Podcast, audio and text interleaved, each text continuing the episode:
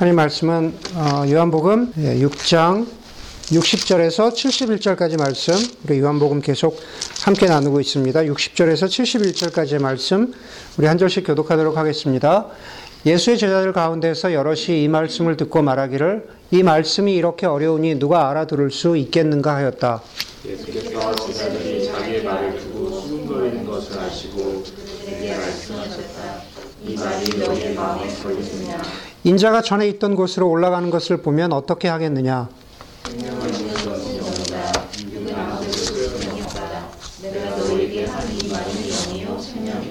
그러나 너희 가운데는 믿지 않는 사람들이 있다. 처음부터 예수께서는 믿지 않는 사람이 누구이며 자기를 넘겨줄 사람이 누구인지를 알고 계셨던 것이다. 예수께서 또 말씀하셨다. 그러므로 내가 너희에게 이르기를 아버지께서 허락하여 주신 사람이 아니고는 아무도 나에게로 올 수 없다고 말한 것이다. 이 때문에 제자 가운데서 많은 사람이 떠나갔고 더 이상 그와 함께 다니지 않았다.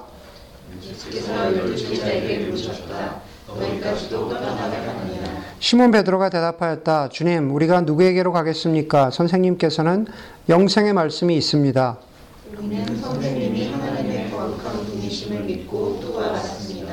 예수께서 그들에게 대답하셨다. 내가 너희 열두를 택하지 않았느냐? 그러나 너희 가운데서 하나는 악마이다.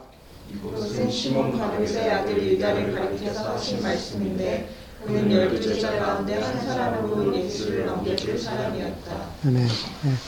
우리 주변을 보면은 사람들이 참 그 다양하다는 아, 생각을 우리 누구나 아, 하게 됩니다.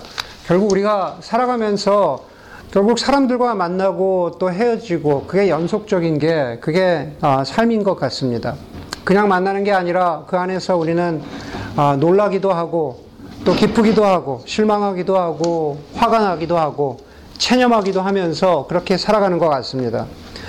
아, 우리 주변이 아니라 우리를 보아도 그런 것 같습니다. 우리는 어, 우리 하나의 시작교회도 금요일과 주일이라는 그리고 하나의 시작교회라는 교회 이름으로 만나지만은 아, 만남과 헤어짐을 매주 반복하면서 똑같이 노, 놀라고 기쁘고 또 어떤 때는 아직 뭐 그렇게 크게 실망하고 화가 난 일은 없지만 그런 일들이 있을 수 있겠죠. 예, 설득하고 이해하고 용납하는 그러한 과정을 우리가 반복하게 됩니다.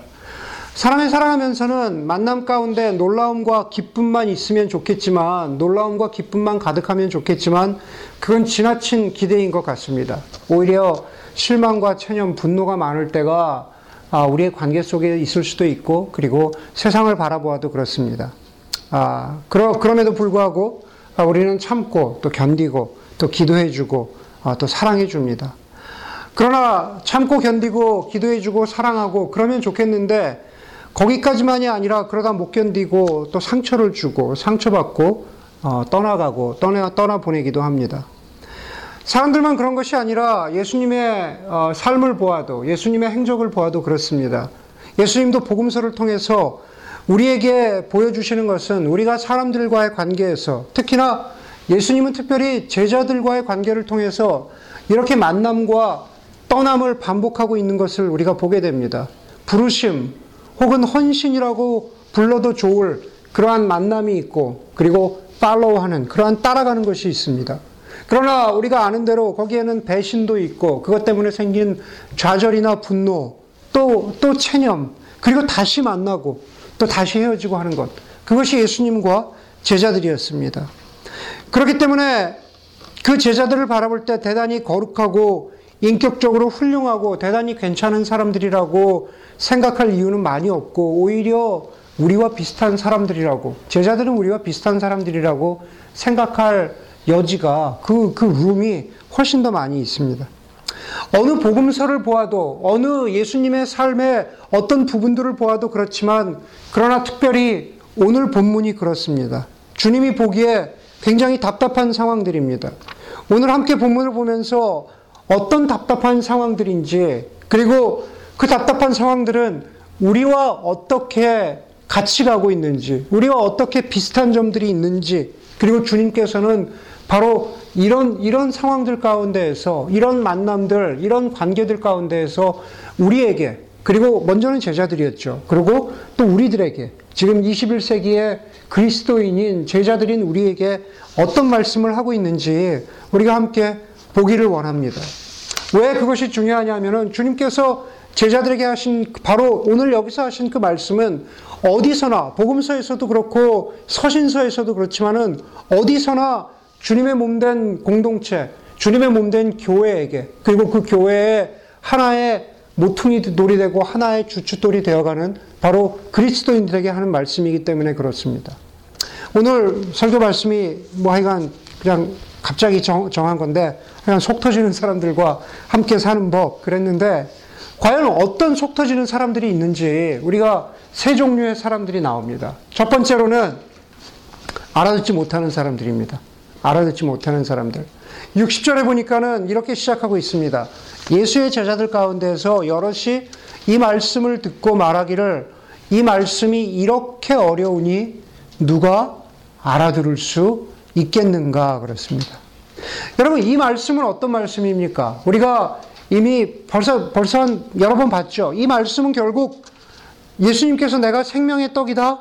내가 생명의 피다. 그러니까 나를 먹고 나를 마셔야 한다. 그래야만 영원토록 살 수 있다라고 말씀하신 바로 그 말씀입니다. 먼저는 어디에서 하셨습니까? 오병이어의 기적을 베풀었던 광야, 월더니스에서 먼저 하셨죠. 거의 2만 명의 사람들을 모아놓고 그 말씀을 하셨습니다. 그리고 나서 생명의 피를 마셔야 한다라고 하는 좀 더 어려운 말씀은 바로 바로 앞에 나오죠. 가버나움 회당에서 유대인들을 모아놓고 다시 말해서 유대교 전통과 모세 스토리를 잘 알고 있는 바로 그 사람들을 모아놓고 주님께서 하신 말씀입니다. 이미 두 번이나 하신 말씀이죠. 여러분, 광야에서나 회당, 둘 중에서 한, 한, 한 곳에서만 했기 때문에 알아듣기 어렵다고 한다면은 조금 이해가 될 것 같아요. 뭐, 아, 너무 멀어서, 너무 광야가 커서 잘, 어, 스피커도 없었고, 소리가 안 좋아서 듣지 못했어요. 뭐, 그런 핑계도 있을 수 있겠지만, 어쨌든 60절에서 우리가 주목해서 봐야 되는 것은 이 말씀이 어렵다고 한 사람들은 그냥 일반 일반 일반 사람들 대중이 아니라 바로 제자들이었다는 거죠. 광야에서도 있었고 그리고 회당에서도 있었고 바로 예수님과 함께하고 있었던 바로 그, 사, 그 사람들이라는 겁니다. 그런데 그 사람들이 이 말씀이 어렵다라고 합니다. 정말 어려웠을까? 정말 어려웠을까? 머리로 어려웠다기보다는 그 사람들의 마음으로, 다시 말해서 전심으로, 존재로 받아들이기 어려웠던 것을 아닐까 하는 생각을 해보게 됩니다. 여러분, 우리는 지식이나 정보보다는 지식이나 정보가 들어와도 마음으로 마음을 바꾸기가 가장 힘들다는 것을 어, 압니다. 예전에 유시 벌클리에서 오래 사역했던 이세 목사가 그런 얘기를 하더라고요. 목사님, 제가 유시 벌클리 졸업하고 거기서 캠퍼스 모임에서 수없이 이렇게 하면은 벌클리 학생들이 전도가 되겠지라고 하면서 엄청난 정말 자기 나름대로는 정말 대학생 때 아, 수준으로는 아, 수준 높은 변증을 공부해서 그 사람들의 그 잘못된 것들을 갖다가 제가 하나하나 지식과 정보로서 다 깨트려 주었는데 그런데도 목사님 어, 사람이 바뀌지 않더라고요. 오늘 본문대로 하면 마음이 마음으로 받아들이지를 예수님을 마, 음으로 받아들이지 않더라고요. 그래서 제가 목회하기로 결정을 했습니다. 아, 이것만 가지고 되지 않아서 어떻게 하면 마음을 바꿀까 그런 얘기를 어, 했던 것이 기억이 납니다. 61절 말씀해 보니까는 예수님께서 어렵다고 하는 제자들의 말씀하시는 것을 이미 들으셨죠. 들으시고 이렇게 말씀하세요. 예수께서 제자들이 자기의 말을 두고 수군거리는 것을 아시고 그들에게 말씀하셨다. 이 말이 너희의 마음에 걸리느냐. 이 말이 너희의 머리에 걸리느냐가 아니라 이 말이 너희의 마음에 걸리느냐. 예수님 자신이 생명의 떡과 생명의 피가 되셔서 자기들을 위해서 찢기시고 피를 흘리셔야만 한다라는 것을 제자들은 마음으로 전심으로 받아들이기가 힘들었습니다. 현대의 기독교도 어찌 보면은 그렇지 않을까라는 생각을 합니다. 우리가 수많은 교회 문제들, 교회 어려움들을 이야기합니다. 그러나 그 가장 밑바닥에 보면, 그 가장 본질에 보면은 결국 교회는 예수 그리스도를 따라서, 예수 그리스도를 닮아서 찢겨지고 피를 흘리고 희생하고 섬겨야 한다라는 사실이 수많은 밖에 있는 막연한 교회들이 아니라 과연 제자들인 우리들에게 혹은 우리의 마음에도 걸리고 있는 것은 아닌지 머리로는 우리가 알겠는데 우리의 마음으로 그것을 받아들이고 받아들이지 못하고 있는 것은 아닌지라는 것을 생각해 보게, 보게 합니다.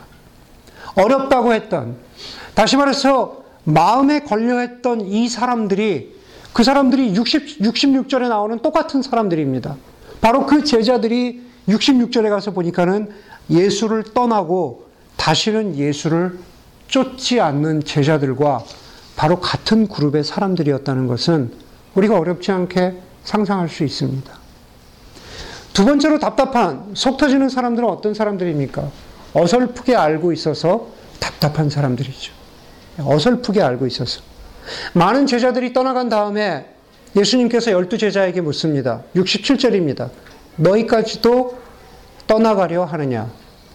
시몬 베드로가 대답합니다. 주님, 우리가 누구에게로 가겠습니까? 선생님께서는 영생의 말씀이 있습니다. 우리는 선생님이 하나님의 거룩한 분이심을 믿고 또 알았습니다. 누구라고 얘기하지 않겠지만 교육 가운데 한 사람과 늦은 저녁에 인앤아웃에 갔습니다.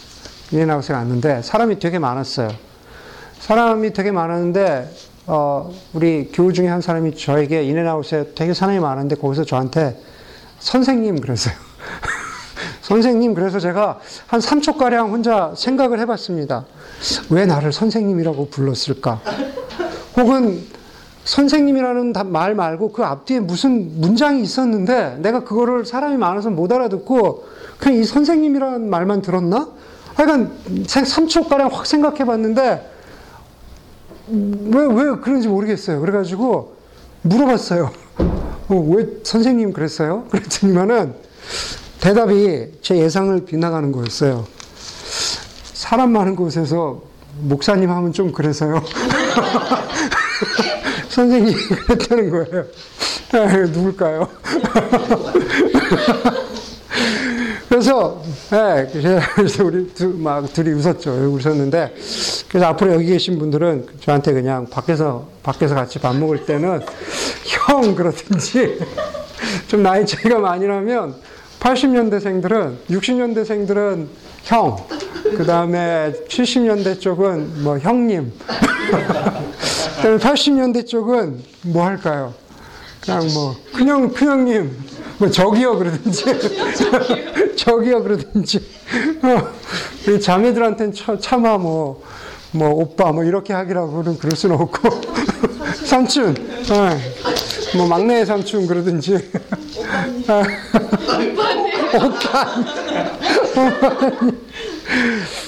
어, 그래서 하여간 저는 선생님도 되고, 예, 뭐 하여간 그렇습니다. 뭐 목사도 됐다, 선생님도 됐다. 예. 아, 오늘 본문에 보니까 베드로도 좀 어설펐어요. 예, 베드로도 좀 어설프게 알고 있는 상황이었습니다. 67절에 보니까 주님 그 이렇게 얘기해줘. 너희도 너희까지도 나를 떠나려느냐 그랬더니만은 베드로가 이렇게 대답합니다. 처음에는 주님 우리가 누구에게로 가겠습니까? 그랬다가 선생님 예, 영생의 말씀이 여기 있습니다. 음. 제가 보기엔 그런 생각이 들어요. 아직까지 베드로는 아, 주, 주님이라고 했다가 선생님이라고 했다가 바로 이 상황이 좀 어설프고 좀 왔다 갔다 하는 겁니다. 아직 복음서를 통해서 우리가 베드로라고 하는 한 인물을 통해서 제자들의 어떤 복음을 받아들이고 주대심을 고백하는 그 여정을 베드로라는 한 사람을 통해서 쭉 봐도 과연 보면 볼수록 베드로가 정말로 회심한 것은 언제일까? 정말로 100% 주님을 받아들인 것은 언제일까? 라는 것을 보면 어, 자꾸 복음서 뒤쪽, 심지어는 어떤 경우에는 사도행전을 보기도 하는데 좀 그런 생각이 많이 들어요. 그러니까 아직까지는 여기 좀 어설픕니다. 마태복음 16장에도 보면은 여러분들 잘 아시죠? 아, 베드로가 이렇게 고백합니다. 너희는 나를 누구라 하느냐라는 말씀 앞에 주는 그리스도시요 살아계신 하나님의 아들입니다. 아, 저 여러분들이 너무나 잘 아는 고백이죠. 그러나 오늘 여기 60, 67절에서 주님, 선생님이라고 했던 것처럼 마태복음 16장에서도 주는 그리스도시요 살아계신 하나님의 아들이라고 고백했다가 그다 곧 이어서 주님께서 내가 고난받고 죽어야 한다고 하니까 그런 일은 절대 있어서는 안 된다고 하면서 어, 주님의 멱살 잡는 그런 장면을 막 화내는 장면을 우리가 봅니다. 주님 배신하지 않겠다고 세 번 약속했지만 세 번이나 부인하고 그러는 그런 베드로의 모습 좀 어설픈 상황을 우리가 보죠. 뭐 요한복음 마지막에서도 마찬가지입니다. 주님 제가 정말로 주님 사랑합니다. 아, 제가 정말로 뭐 다른 거 별로 보지 않고요. 저, 저 정말 주님만 사랑하려고 합니다. 라고 그렇게 고백하는 그 순간에도 주님께서 사랑하시는 저 제자는 어떻게 되겠습니까? 라고 하면서 또 요한과 자신을 비교하기도 합니다. 베드로에게 예수님은 정말로 주는 그리스도시요 살아계신 하나님의 아들이라고 고백한 바로 그 주님인지 아니면 그냥 그냥 다른 제자들처럼 그냥 랍비 선생님 중에 한 분인지 분명히 오늘 이 본문에서도 드러났으면 좋겠는데 그렇지가 않다라는 겁니다. 하나님은 선생님, 선생님은 하나님의 거룩한 분입니다라고 하는 그 고백이 어떤 믿음에서 비롯되었는지 확실히 알았으면 좋겠는데 어떤 때는 모호합니다. 여러분, 우리도 그럴 수 있습니다. 우리도 베드로와 같을 수 있고 우리 주변에도 베드로와 같은 사람들이 많습니다. 나도 내 신앙이 확실하고 내 주님을 따르는 내 헌신이 확실한 것 같다가도 또 스스로 질문하고 또 스스로 의심하고 어려운 상황 만나면 정말 내가 믿음이 있기나 한 걸까? 내 자신에 대해서 확신이 없습니다. 정말로 헷갈리는 상황은 어떤 때는 내 자신의 믿음이 흔들려도 누가 내, 내 믿음을 좀 붙잡아 주었으면 좋겠는데 내 믿음은 흔들려도 저 사람만큼은 정말 믿음이 흔들리지 않겠다라고 바라보았던 믿음의 선배, 정말 존경하는 영적인 멘토, 목사님, 내가 신앙의 선배라고 여길 만한 그 사람이, 내가 신뢰했던 그 사람이 흔들리는 모습을 볼 때, 나까지도 흔들리는 경우를 우리가 보게 됩니다. 과연 어떤 게 내 모습인지, 스스로도 어설픈 상황, 나도 그렇고, 여러분도 그렇습니다. 마지막은 오늘 본문에서는 어려움이 뻔히 보이게 답답한 사람이죠. 너무 어려움이 그냥, 그냥 보입니다. 64절에 보니까는 그러나 너희 가운데 믿지 않는 사람들이 있다. 처음부터 예수께서는 믿지 않는 사람이 누구이며 자기를 넘겨줄 사람이 누구인지를 알고 계셨다라고 그랬습니다. 그냥 막연하게 알고 계신 게 아니라 그게 오늘 본문의 마지막으로 가면은 정말 구체적으로 드러나죠. 예수께서 그들에게 대답하셨다. 내가 너희 열두를 택하지 않았느냐. 그러나 너희 가운데에서 한 사람은 악마라고 표현할 만큼 정말 지독한 배신자다. 그것은 바로 시몬, 시몬 가룟의 아들 유다를 가리켜서 한 말씀인데 그는 열두 제자 가운데 한 사람으로 예수를 넘겨줄 사람이었다 그랬습니다. 이번 주에 이메일을 통해서 어떤 우리 그 모임하는 백인 목사님들 어, 그 모임을 통해서 어, 책을 하나를 추천받았습니다. 어, 이게 이렇게 많이 팔렸나? 이런 책이 있었는데 몰랐나? 할 정도의 책이었는데 어, 좀 제목이 흥미, 흥미로웠어요. 어, 책 제목이 뭐냐 하면은 Antagonist in the Church. How to Identify and Deal with Destructive Conflict.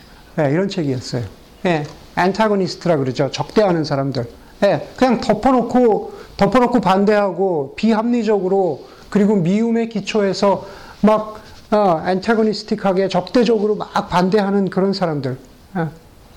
여러분 교회에만 안타고니스트, 교회에만 적대자들이 있는 것은 아니죠. 어디에나 있습니다. 예, 우리는 그런 사람들이 주변에 있을 때 대부분의 많은 사람들은 아, 그냥 문제 일으키지 말고 조용히 떠나 주었으면 어, 내 옆에 없었으면, 우리 곁에 없었으면 하는 생각들을 합니다. 어쩌면은 가론 유다도, 예, 어쩌면은 가론 유다도 예수님의 마음에 그런 마음이 들 수 있었을 것 같아요. 66절에서 많은 제자들이 떠나가고 예수님과 다시 다니지 않겠다고 그렇게 떠나갈 때, 뭐, 좀 스트레치해서 상상해 보자면, 가론 유다도, 어, 그냥 한 사람으로서, 우리가 복음의 어떤 큰 스토리 말고 그냥 한 사람으로서 보면, 그냥 떠나줬으면 하는 그러한 생각이 들었을 수도 있겠죠. 그러나 알다시피 가론 유다는 떠나지 않았습니다. 주님도 제자들과 함께 어려운 상황을 겪고, 겪고 계셨고 그 상황이라는 것은 다른 것이 아니라 사람들이죠. 사람들. 예, 우리도 마찬가지입니다. 우리도 신앙생활을 하다가 사회생활을 하다가 또 공동체의 경험들을 통해서 비슷한 어려움을 겪게 된다고 그런 말씀을 드렸습니다. 또 많은 공동체가 실제로 그런 어려움 가운데 있습니다. 저는 이런 어려움을 이렇게 헤쳐나가고 사람들은 이렇게 딜링해라. 어, one, two, three, how to, ABC. 예, 그런 말씀을 들으려고 하는, 들, 여러분께 드리려고 하는 것도 아니고 그런 것을 잘 알지도 못합니다. 그냥 오늘 본문 가운데에서 주님이 어떻게 하라고 말씀하시는지 예, 하나하나 그냥 보려고 하는데 오늘, 오늘 그냥 간단하게 예수님께서 두 가지 말씀하십니다. 오늘 본문에서 키가 되는 말씀은 주여 영생의 말씀이 어, 여기 계시오니 우리가 어디로 가겠습니까? 라고 하는 우리가 잘 아는 그 말씀이 키가 되는 말씀이 아닙니다. 그게 앵커가 되는 말씀이 아니라는 겁니다. 오늘 본문에서 정말 앵커가 되는 말씀은 62절, 63절 말씀입니다. 62절, 63절에서 정말 그런 속 터지는 상황에서 예수님이 무엇을 바라보셨나? 아, 어떤 영적인 닷을 내리셨나? 첫 번째 보니까는 결국 성령 하나님께 의지하고 예수님께서는 하나님 아버지께 의지하셨겠죠. 예. 우리에게는 말씀하시는 것은 성령 하나님께 의지하고 도움을 간구해라. 아. 지식으로는 아는데 아, 마음으로 받아들이지 못하는 사람, 주변에 그냥 어설프게 믿고 어설프게 아는 사람, 뻔히 어려움이 보이는 사, 람 그러한 상황들 가운데 있을 때 어떻게 해야 되나? 정말 성령 하나님께 도움을 의지하고 간구하라고 말씀하십니다. 63절에 이렇게 말씀하시죠. 생명을 주는 것은 영이다. 육은 아무데도 소용이 없다. 내가 너희에게 한 말은 영이요 생명이다 그랬습니다.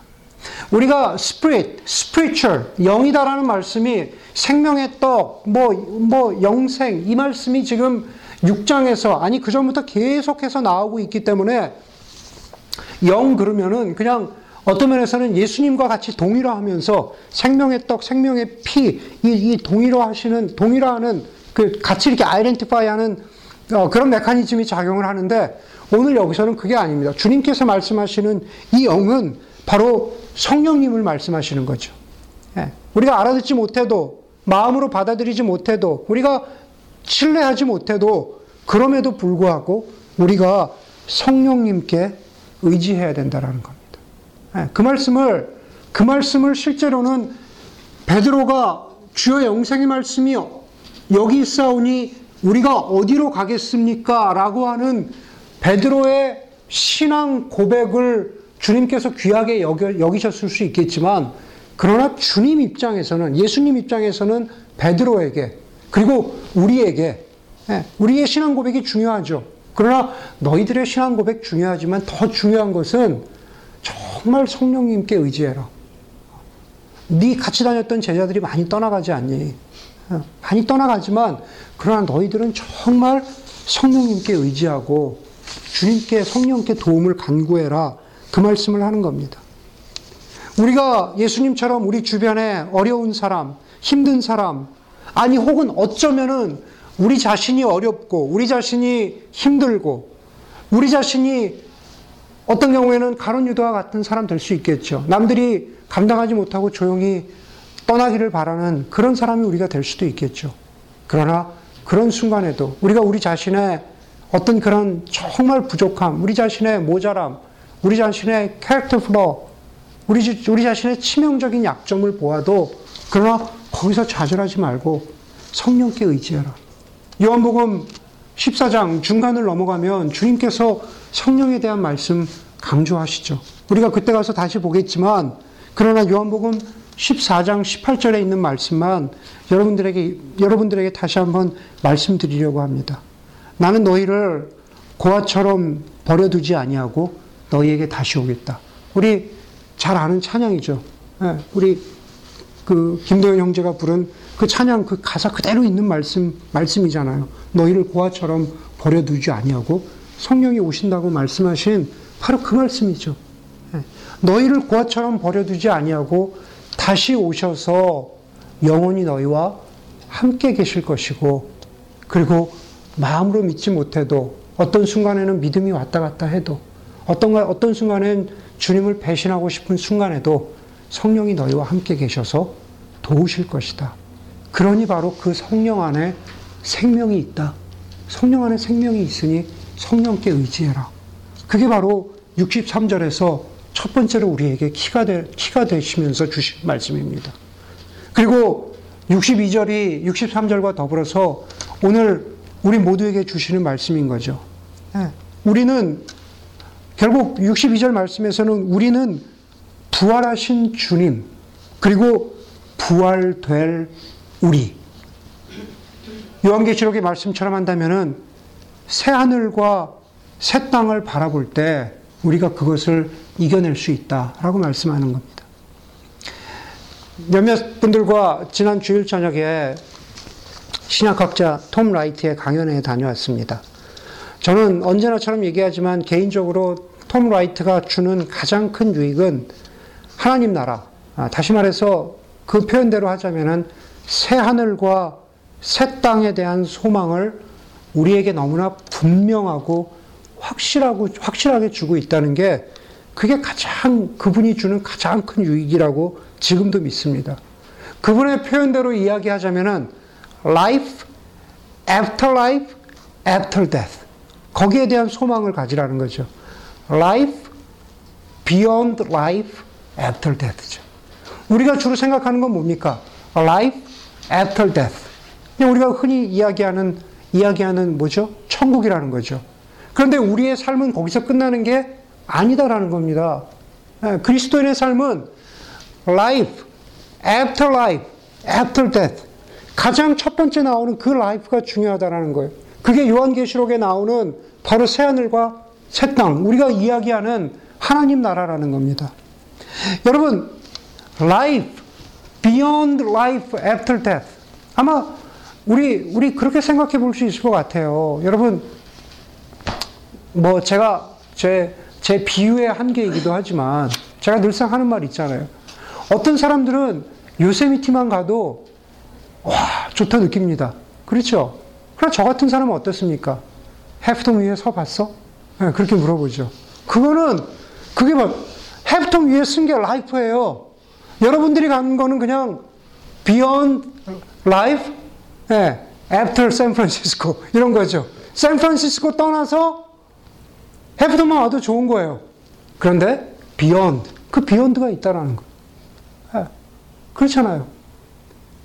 오늘 마더스데이지만 어, 준이가 어, 말도 아직은 잘 못하는데 막 엄마한테 카드 쓰고 그쵸? 막 엄마 위해서 막 노래 불러주고 이런 이런다면은 어, 그냥 준이가 자녀로서 주는 엄마 아빠에게 주는 기쁨이 있지만 it is life, joyful life인데 근데 하나님께서 우리에게 약속하신 새 하늘과 새 땅은 life beyond that joyful life. 네, 바로 그거라는 거예요. 바로, 바로 그것. 그것이 바로 오늘, 오늘 62절에서 인자가 전에 있던 곳으로 올라가는 것을 보면 어떻게 하겠느냐. 인자가 전에 있던 곳. 우리가 흔히 생각하기를 그것을 천국이라고 생각하죠. 예, life after death. 바로 그 life를 인자가 계시던 곳, 천국이라고 생각한다라는 겁니다. 그런데 주님은 그 뜻으로 말씀하신 게 아니라는 겁니다. Life, beyond life, after death. 바로 여기에 있는 이 life를 얘기하는 거예요. 제가 늘상 말씀드리지 않습니까?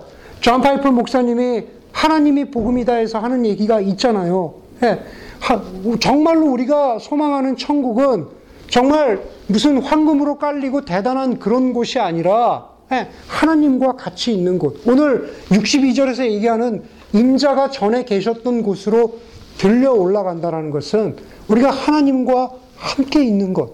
그것이, 그것이 다시 주님이 다시 오실 때 이 땅 가운데에서 새 하늘과 새 땅으로, 새 예루살렘으로 너무나 아름다운 곳으로 다시 한번 이 땅 가운데 이루어진다라는 거죠. 예. 바로, 바로 그 소망을 가지라는 거죠. 너희가 인자가 올라간 것, 인자가 전에 있던 것으로 올라가는 것을 보면 그 소망을 가지면 그것을 너희가 알아차리면 너희 자신도 물론이고 아까 제자들에게 말씀하신다 그랬잖아. 너희 자신도 물론이고 우리 믿는 모두가 오늘 좀 마음으로 받아들여지지 않아도 좀 어설프게 아는 것 같아도 좀 힘든 상황이 있어도 우리가 그것을 이겨낼 수 있지 않겠니? 그렇게 그렇게 믿음을 좀더 어, 권고히 해야 되지 않겠니? 라는 그 말씀을 하시는 거죠. 설교 처음에 말씀드렸던 것처럼 우리는 여기에 남아있는 열두 제자와 같은 사람일 수도 있고, 그리고 떠나간 66절의 수많은 제자 같은 사람일 수도 있는 거죠. 네, 있느냐, 떠나느냐, 공간적인 space의 개념을 떠나서 우리의 마음의 상태가 있기도 하고, 떠나기도 하고, 받아들이기도 하고, 그렇지 못하기도 하고, 그런 상황이 너무나 많습니다. 그러나 그럼에도 불구하고, 그런 삶의 어떤, 어떤 이 up and down, turbulence 가운데 있다고 하더라도 바로 정말 우리를 살리는 것, 저와 여러분을 살리는 것은 내가 아니라 내 의지가 아니라 성령께 의지하고 도움을 간구할 때 성령 하나님 아, 나는 이 세 사람의 타입 가운데 나는 어떤 종류의 사람인지 어떤 종류의 상태에 와 있는지 모르지만 정말로 성령님께 의지합니다. 그리고 그렇게 가면서 인자가 들려 올라간 곳, 이 땅 가운데 다시 하나님이 모든 것, 모든 아픔, 눈물도 없게 하실 새하늘과 새 땅을 정말 바라보는 그러한 마음이 내 믿음의 가장 밑바닥에는 흔들리지 않고 있기를 원합니다. 그 말씀을 오늘 본문에서 주고 계신 겁니다. 그런 여러분들이 되기를 간절히 바랍니다. 함께 기도하겠습니다.